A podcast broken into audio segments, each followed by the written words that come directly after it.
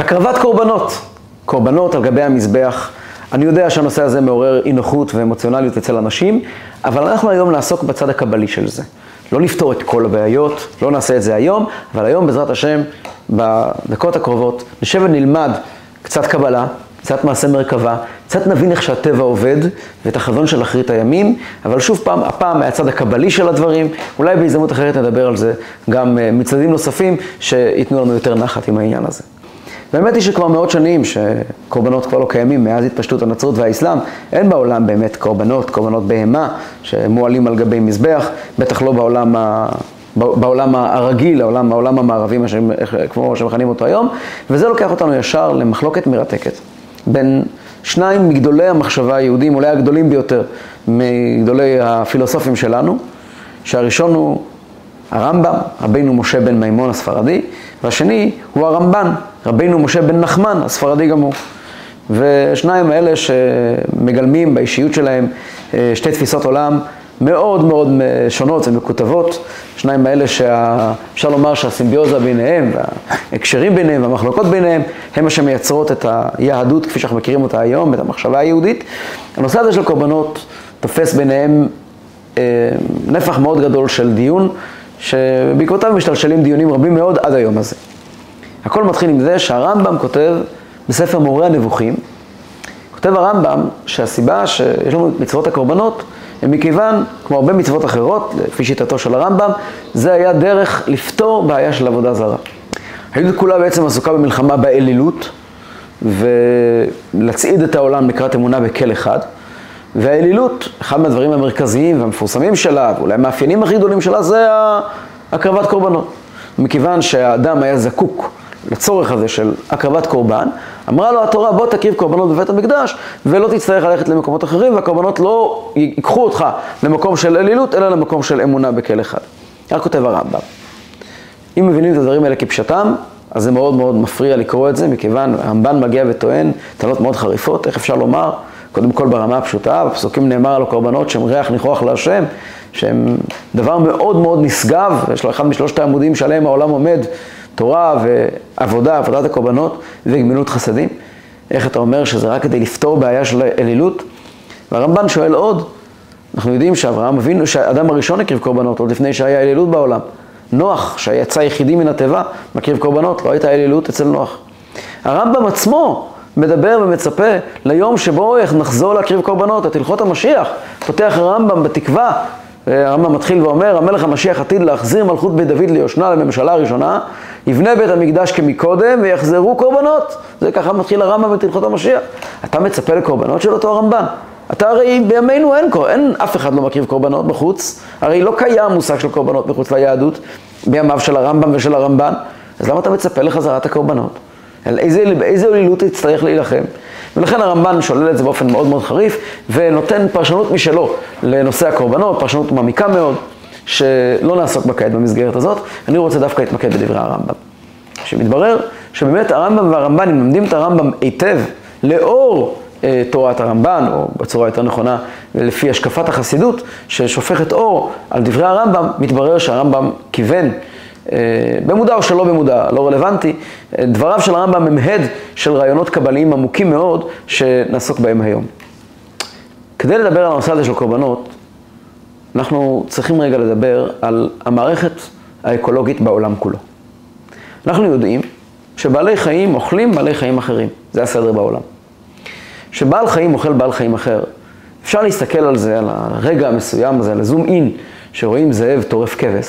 אפשר להסתכל על זה בזום אין ולראות כאן מעשה אכזרי מאוד, אה, מאוד לא נעים לצפייה.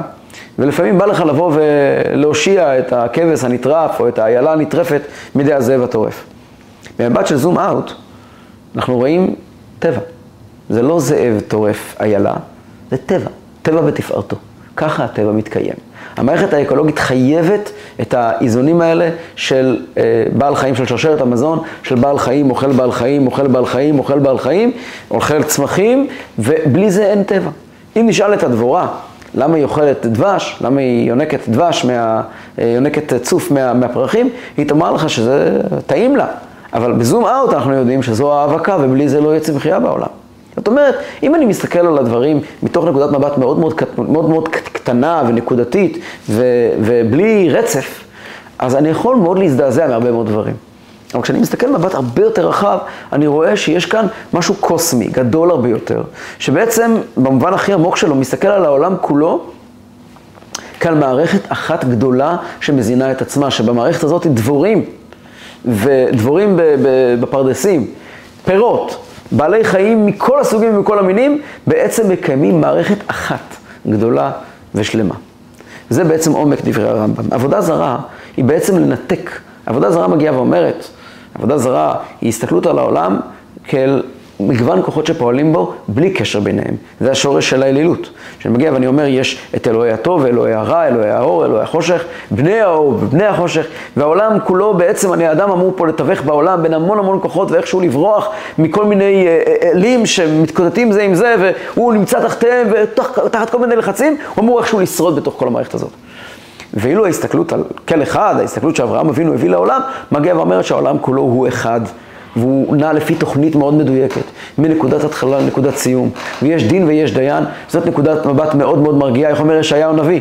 ישעיהו הנביא אומר, יוצר אור ובורא חושך, עושה שלום ובורא רע, אני השם עושה כל אלה.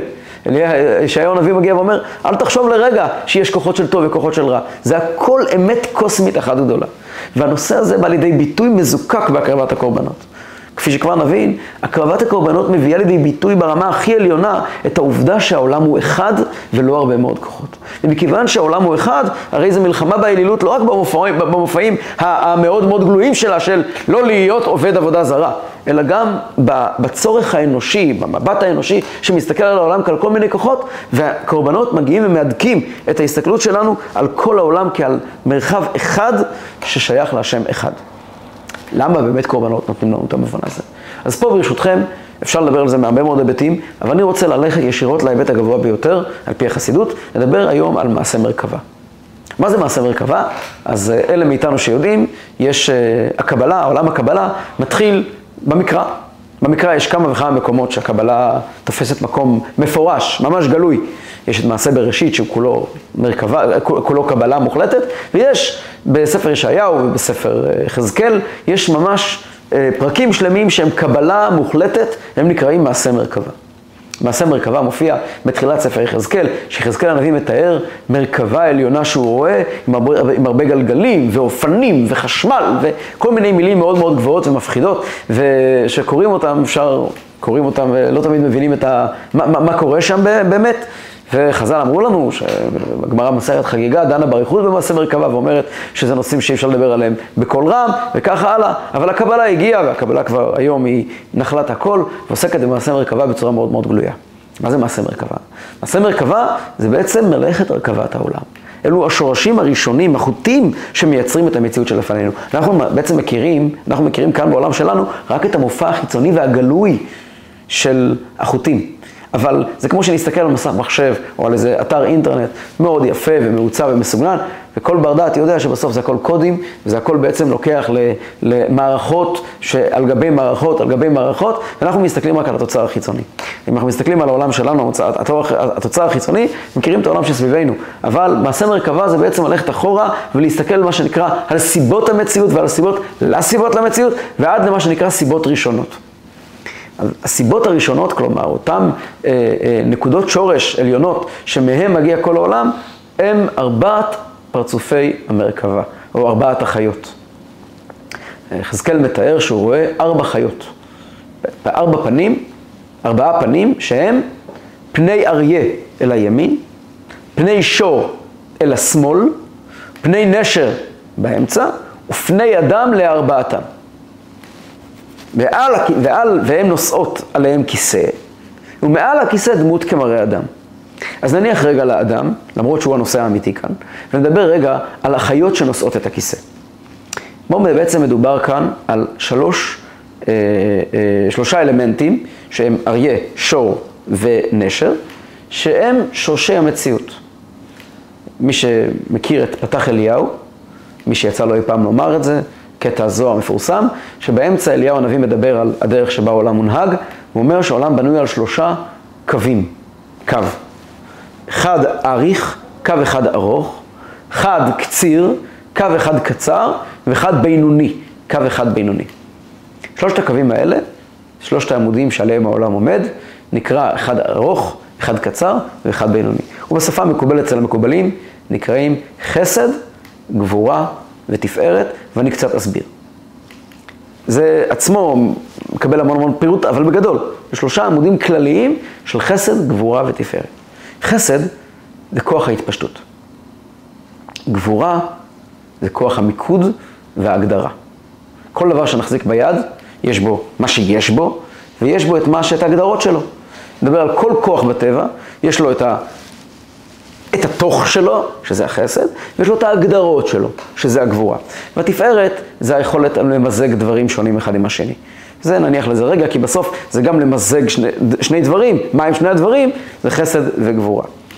הקבלה מדברת הרבה על חסד, נקרא מחנה מיכאל, כך הוא נקרא, מחנה מיכאל, שזה מיליארדי מלאכים, שהם כולם, מלאך זה כוח טבע, עליון מאוד, שהוא שורש, הוא מאוד מאוד רוחני, הוא לא כאן.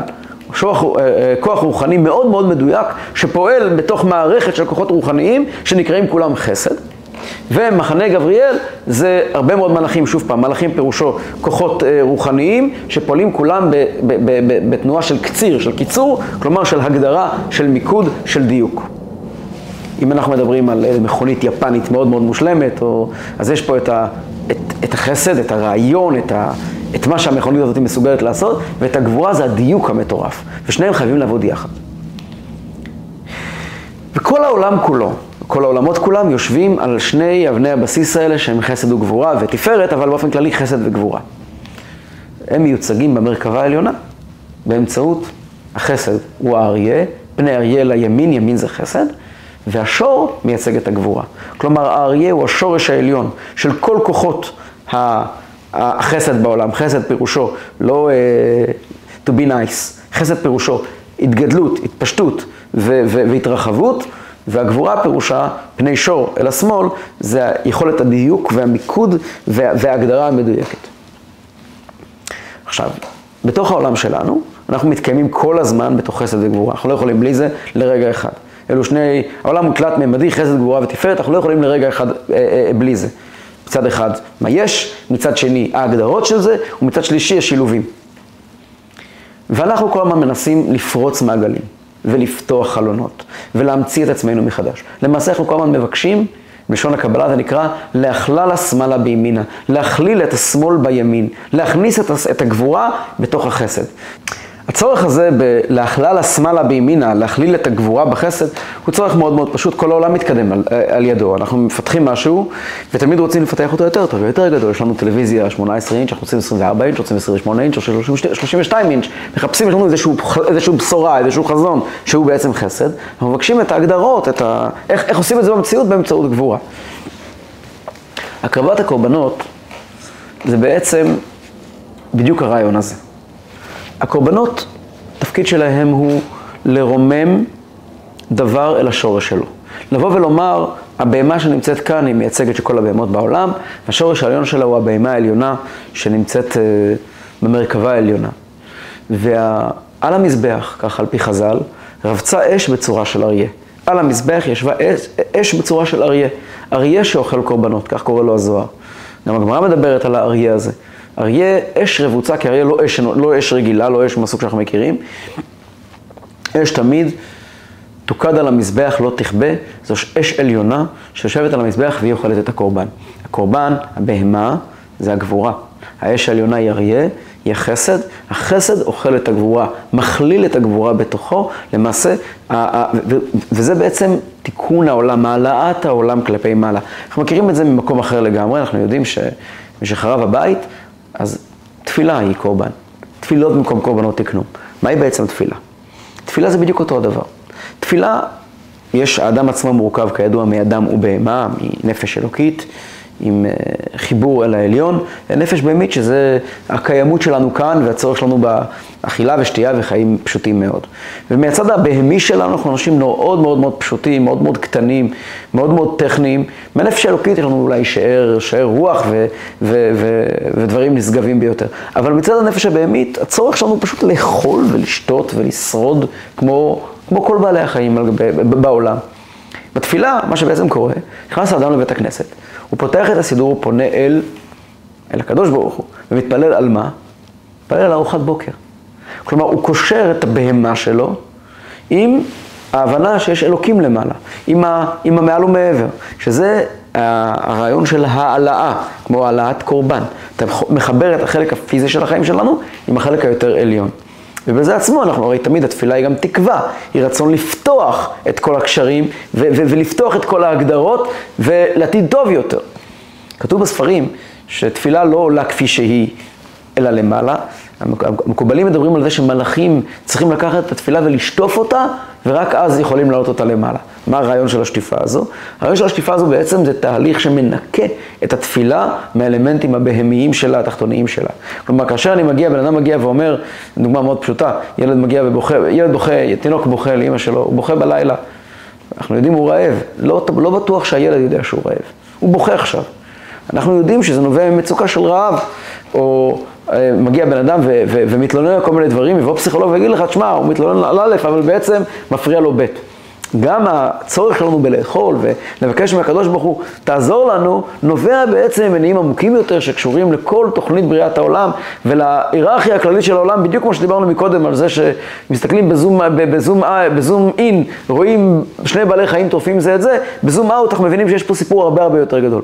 גם התפילה שלנו, כשאנחנו ניגשים להתפלל על משהו, יש כאן משהו הרבה יותר גדול ממה שאנחנו בעצמנו מודעים לו, והמלאכים, תפקיד שלהם, אותם כוחות טבע מאוד עליונים, לנקות את זה. כלומר, להביא את זה, להעביר את זה משלב לשלב בצורה יותר ויותר נקייה.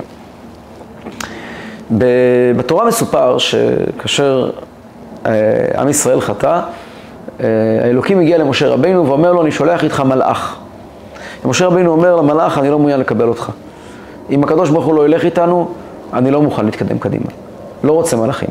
אם לא הקדוש ברוך הוא, אם אין פניך הולכים, אל תעלינו מזה. כך נאמר בפרשת כי תישא. בספר יהושע נאמר שהגיע המלאך. מלאך ושנעמד מול יהושע ואומר לו, אני שר צבא השם, אתה באתי. כתוב מיד בחז"ל, שזה אותו מלאך שמשה רבינו לא היה מוכן לקבל אותו. מהו אותו מלאך? אז מוסבר בספרי הקבלה שזאת האש שירדה בצורת אריה. במשכן במקדש לא היה אש בצורת אריה.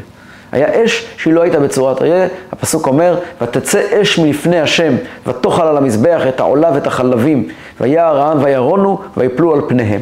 האש שהייתה בזמן המשכן, במקדש, בזמן המשכן, כלומר במדבר, כשמשה רבינו היה נוכח, בני ישראל הרגישו שהתקשורת שלהם היא ישירות הם מול הקדוש ברוך הוא. והקורבנות, העלאת הקורבנות, שזה בעצם אה, סוד העלאת העולם והקשר בין העולם הקיים כאן אל העולם העליון ולמעלה ממנו, היה מאוד נוכח, מה שנקרא בקבלה, במרכבת יחזקאל, פני אדם. פני אדם זה בעצם הסיבה של הכל.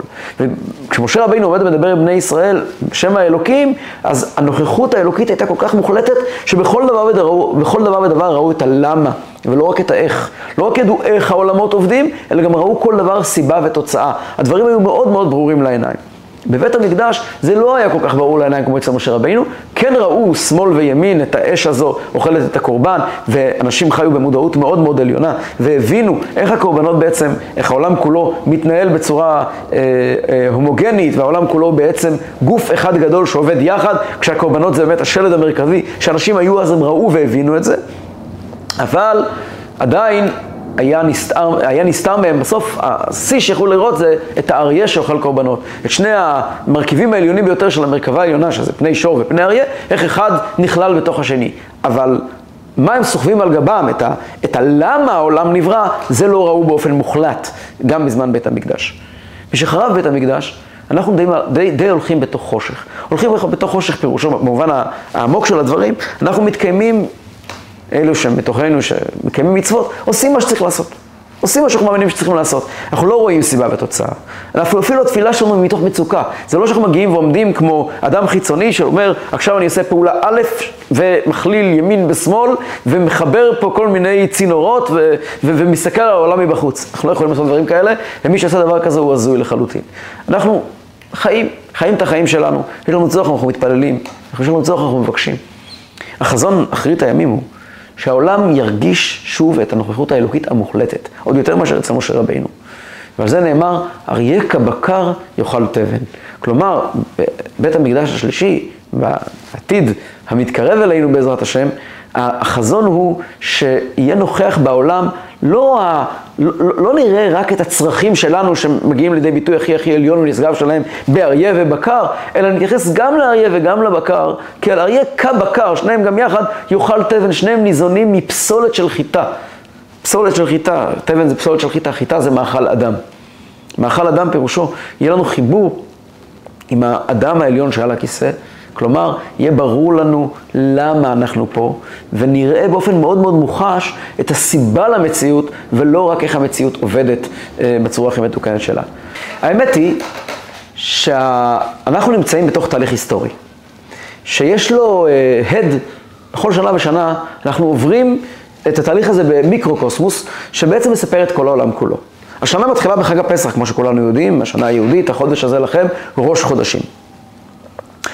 חג הפסח מתאפיין בהקרבת דמי קציר שעורים והקרבת קורבן העומר, הנפת העומר. אחרי הנפת העומר אנחנו סופרים 49 ימי ספירת העומר, שבסופם מגיע חג השבועות. אנחנו נמצאים בימים שאחרי שבועות. אנחנו כעת, בלוח השנה, נמצאים אחרי שבועות ועדיין אה, מתבשמים מכוחו של חג השבועות. התהליך הזה הוא בעצם התהליך של ההיסטוריה כולה. השעורים הם מאכל בהמה. לא ניכנס כעת, אה, יש הרבה מאוד רמזים בקבלה על המילה שעורה, אבל השעורים הם מאכל בהמה. אנחנו בהמה, כמו שאמרנו מקודם, זה שורשי המציאות כולה, המציאות הטבע. את המילה בהמה אפשר לתרגם למילה טבע. את, את הטבע כולו, אנחנו לוקחים את הטבע ואת שורשי הטבע, שזה השעורה, ומניפים אותה. כלומר, זה העניין של הקרבת הקורבנות. מתחילים את השנה בזה שאנחנו מגיעים ואומרים, כל הטבע, כל העולם, אנחנו רוצים להניף אותו כלפי מעלה. אנחנו רוצים לתת לו משמעות, רוצים להרים אותו אל, אל, אל המעל ומעבר. לפני כן אי אפשר לאכול, אז ההלכה אוסרת על אכילת אה, אה, תבואה כלשהי, לפני ש... לפני, אה, מה, מה, מהחדש, כלומר ממה שצמח בשנה החדשה, לפני שמניפים את העומר. עד היום הזה יש איסור חדש שאומר שאסור לאכול אה, תבואה של השנה, של 2023, לפני יום שני של חג הפסח. קודם כל צריכים להניף את העומר. אנחנו לא, אומנם לא, לא, לא מניפים, אבל עדיין אסור לנו לאכול לפני היום הזה, הדבר הזה קורה איכשהו בעולמות העליונים. הנפת העומר זה בעצם העלאה של כל שורשי המציאות, מגיעים ואומרים, אוקיי, והניף הכהן את העומר, אנחנו כעת מתחילים תהליך של תיקון.